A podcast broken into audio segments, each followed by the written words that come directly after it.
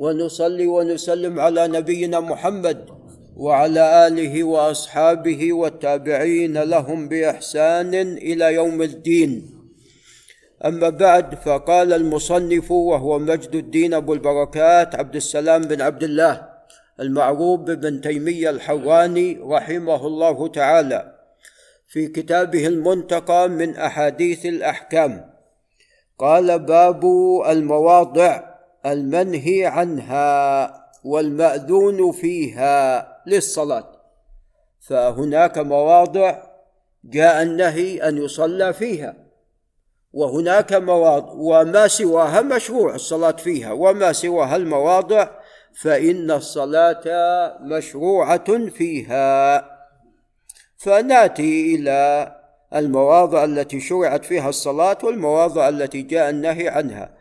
قال عن جابر بن عبد الله رضي الله تعالى عنهما أن الرسول صلى الله عليه وسلم قال جعلت لي الأرض طهورا ومسجدا. طهورا تتيمم عليها ومسجدا تصلي عليها. قال فأيما رجل أدركته الصلاة فليصلي. حيث أدركته متفق عليه. وهذا جعل لهذه الأمة بينما الأمم السابقة تصلي في البيع والكنائس وأما هذه الأمة بحمد الله حيثما أراد أن يصلي فليصلي غير المواضع المنهي عنها كما سوف يأتي. وقال ابن المنذر رحمه الله تعالى ثبت أن النبي صلى الله عليه وسلم قال جعلت لي كل أرض طيبة مسجدا وطهورا رواه الخطابي بإسناده. وابن المنذر هو أبو بكر محمد بن إبراهيم بن المنذر توفي عام 318 تقريبا وهو من العلماء الكبار رحمه الله. وكل أرض طيبة يعني أرض طاهرة. قال وعن أبي ذر رضي الله تعالى عنه لعل الشيخ بندر ينتبه لأن هذا الحديث مهم. قال سألت رسول الله صلى الله عليه وسلم أي مسجد وضع أول أول المساجد في الأرض؟ قال المسجد الحرام. لأن قد بناه إبراهيم الخليل عليه السلام. وقيل أنه بني قبل ذلك. قيل. قلت ثم أي ما المسجد الذي بعده؟ قال المسجد الأقصى. نعم. قلت كم بينهما؟ قال أربعون سنة. قال أربعون سنة لأن قيل أن المسجد الأقصى بناه إسحاق. وإسحاق ابن إبراهيم. نعم. إسماعيل وإسحاق ابن إبراهيم كما تعلمون. فقيل أن إسحاق بناه وأن داود يعني أيضا وأن سليمان جدده.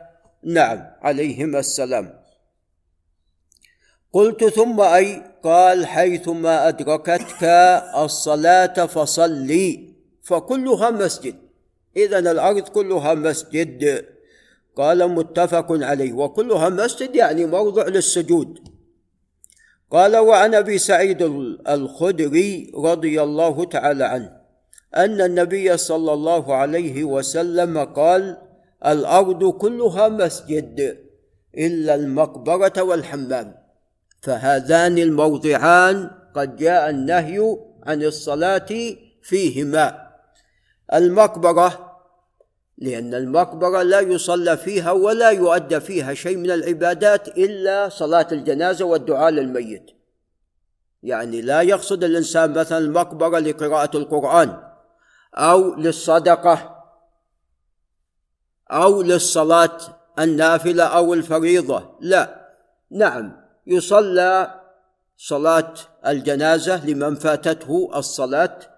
الرسول عليه الصلاة والسلام صلى على قبر صلى على قبر وهذا آه، القبر هو المرأة التي كانت تقوم المسجد افتقدها عليه الصلاة والسلام. كانت هناك امرأة تقوم المسجد تنظف المسجد فافتقدها فسأل عنها عليه الصلاة والسلام. قالوا قد ماتت. قال هل أخبرتموني؟ دلوني على قبرها أو كما قال عليه الصلاة والسلام. فصلى على قبرها. وذكر أنه صلى أيضا قيل أنه صلى عليه الصلاة والسلام على أم سعد بن عبادة. كانوا في غزو ثم عندما جاء وجد أن أم سعد بن عبادة قد توفيت. فالصلاة على الجنازة مشروعة في المقبرة والدعاء للميت. نعم.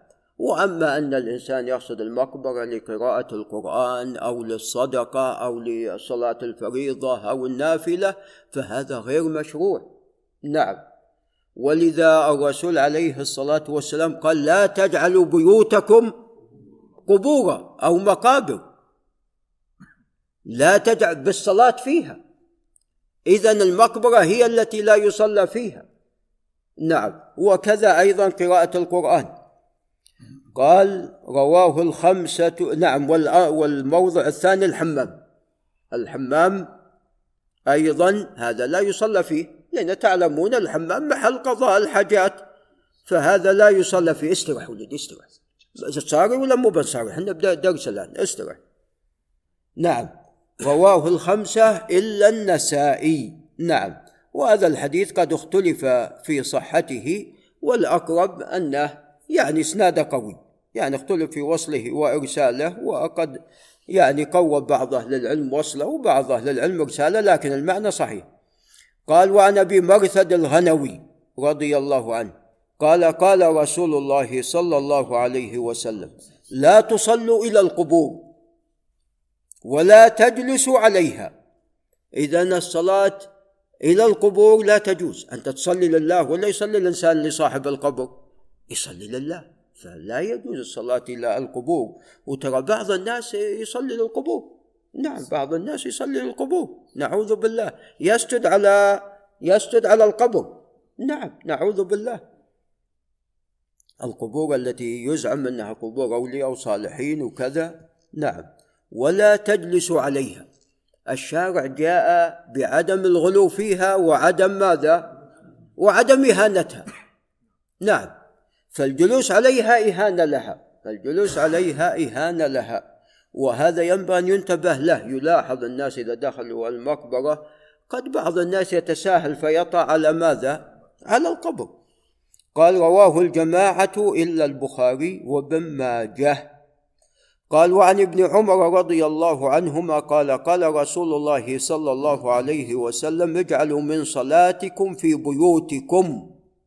ولا تتخذوها قبورا أفضل صلاة الإنسان في بيته ما عدا الفريضة. ما عدا الفريضة ولا الأفضل في النوافل كلها أن تؤدى بالبيت. هذا هو الأفضل. اجعلوا من صلاتكم في بيوتكم ولا تتخذوها قبورا كيف لا تتخذونها قبورا بالصلاة. يعني المقبرة هي التي ماذا؟ لا يصلى فيها. قال رواه الجماعة إلا ابن ماجه. قال وعن جندب بن عبد الله البجلي رضي الله عنه. قال سمعت رسول الله صلى الله عليه وسلم قبل أن يموت بخمس بخمسة ليالي. وهو يقول إن من كان قبلكم كانوا يتخذون قبور أنبيائهم وصالحيهم مساجد. هذا ما كان يفعله اليهود والنصارى. إن من كان قبلكم كانوا يتخذون قبور أنبيائهم وصالحيهم مساجد ألا فلا تتخذون ألا فلا تتخذوا القبور مساجد فإني أنهاكم عن ذلك. رواه مسلم. كيف تتخذ مساجد؟ ببناء المسجد عليها أو بالصلاة عندها. المكان الذي تصلي فيه يعتبر ماذا؟ مسجد. فلا يجوز الصلاه في المقبرة وعند القبور. والأمر الثاني ببناء المسجد على القبر وأنتم تعلمون مع الأسف في كثير من بلاد العالم الإسلامي أحيانا يندر أن تجد مسجد ليس فيه ماذا؟ ليس فيه قبر مع الأسف. ولا حديث متواترة في النهي عن ذلك. نعم. قال إني أنهاكم عن ذلك رواه مسلم. وعن أبي هريرة رضي الله عنه قال قال رسول الله صلى الله عليه وسلم صلوا في مرابض الغنم. الصلاة في مرابض الغنم مشروعة. ولا تصلوا في أعطان الإبل. أعطان الإبل محل الإبل مراح الإبل مكانها اللي تنام فيه لا تت... لا يصلى فيه. ليس لنجاسة بعرها لا. وإنما لأنها مأوى للشياطين. مأوى للشياطين. فبالتالي لا يجوز الصلاة في أعطان الإبل. هذا الموضع الثالث. والموضع الرابع مواضع العذاب والخسف. هذه لا تجوز الصلاة فيها. ك يعني مدائن صالح التي قرب العلا. نعم فهذه لا يجوز أصلا الاتيان إليها. إلا إذا كان مر بطريق الإنسان باكي فيعني يدخل وهو باكي. نعم. قال رواه أحمد والترمذي وصححه وهذا حديث صحيح. قال وعن زيد بن جبيرة عن داود بن الحسين عن نافع عن ابن عمر رضي الله عنهما أن الرسول صلى الله عليه وسلم نهى أن يصلى في سبعة مواطن ولكن هذا الحديث ضعيف جدا. في المزبلة والمجزرة والمقبرة وقارعة الطريق وفي الحمام وفي معاطن الإبل وفوق ظهر بيت الله. قال رواه عبد بن حميد في مسنده وابن ماجه والترمذي وقال ليس إسناده بذاك القوي. وقد تكلم في زيد بن جبيرة من قبل حفظه. زيد بن جبيرة واهي الحديث. نعم. وقد روى الليث بن سعد هذا الحديث عن عبد الله بن عمر العمري عن نافع عن ابن عمر عن عمر عن النبي صلى الله عليه وسلم مثله. قال وحديث ابن عمر عن النبي صلى الله عليه وسلم أشبه وصح من حديث الليث بن سعد. والعمر ضعفه بعض أهل العلم من قبل حفظه. فالمهم هذا الخبر لا يصح. إذا أربعة مواطن هي التي جاء النهي عنها. الحمام والمقبرة وأيضا بارك الله فيكم معاطن الإبل ومواضع الخسف والعذاب. نعم هذا وبالله تعالى التوفيق.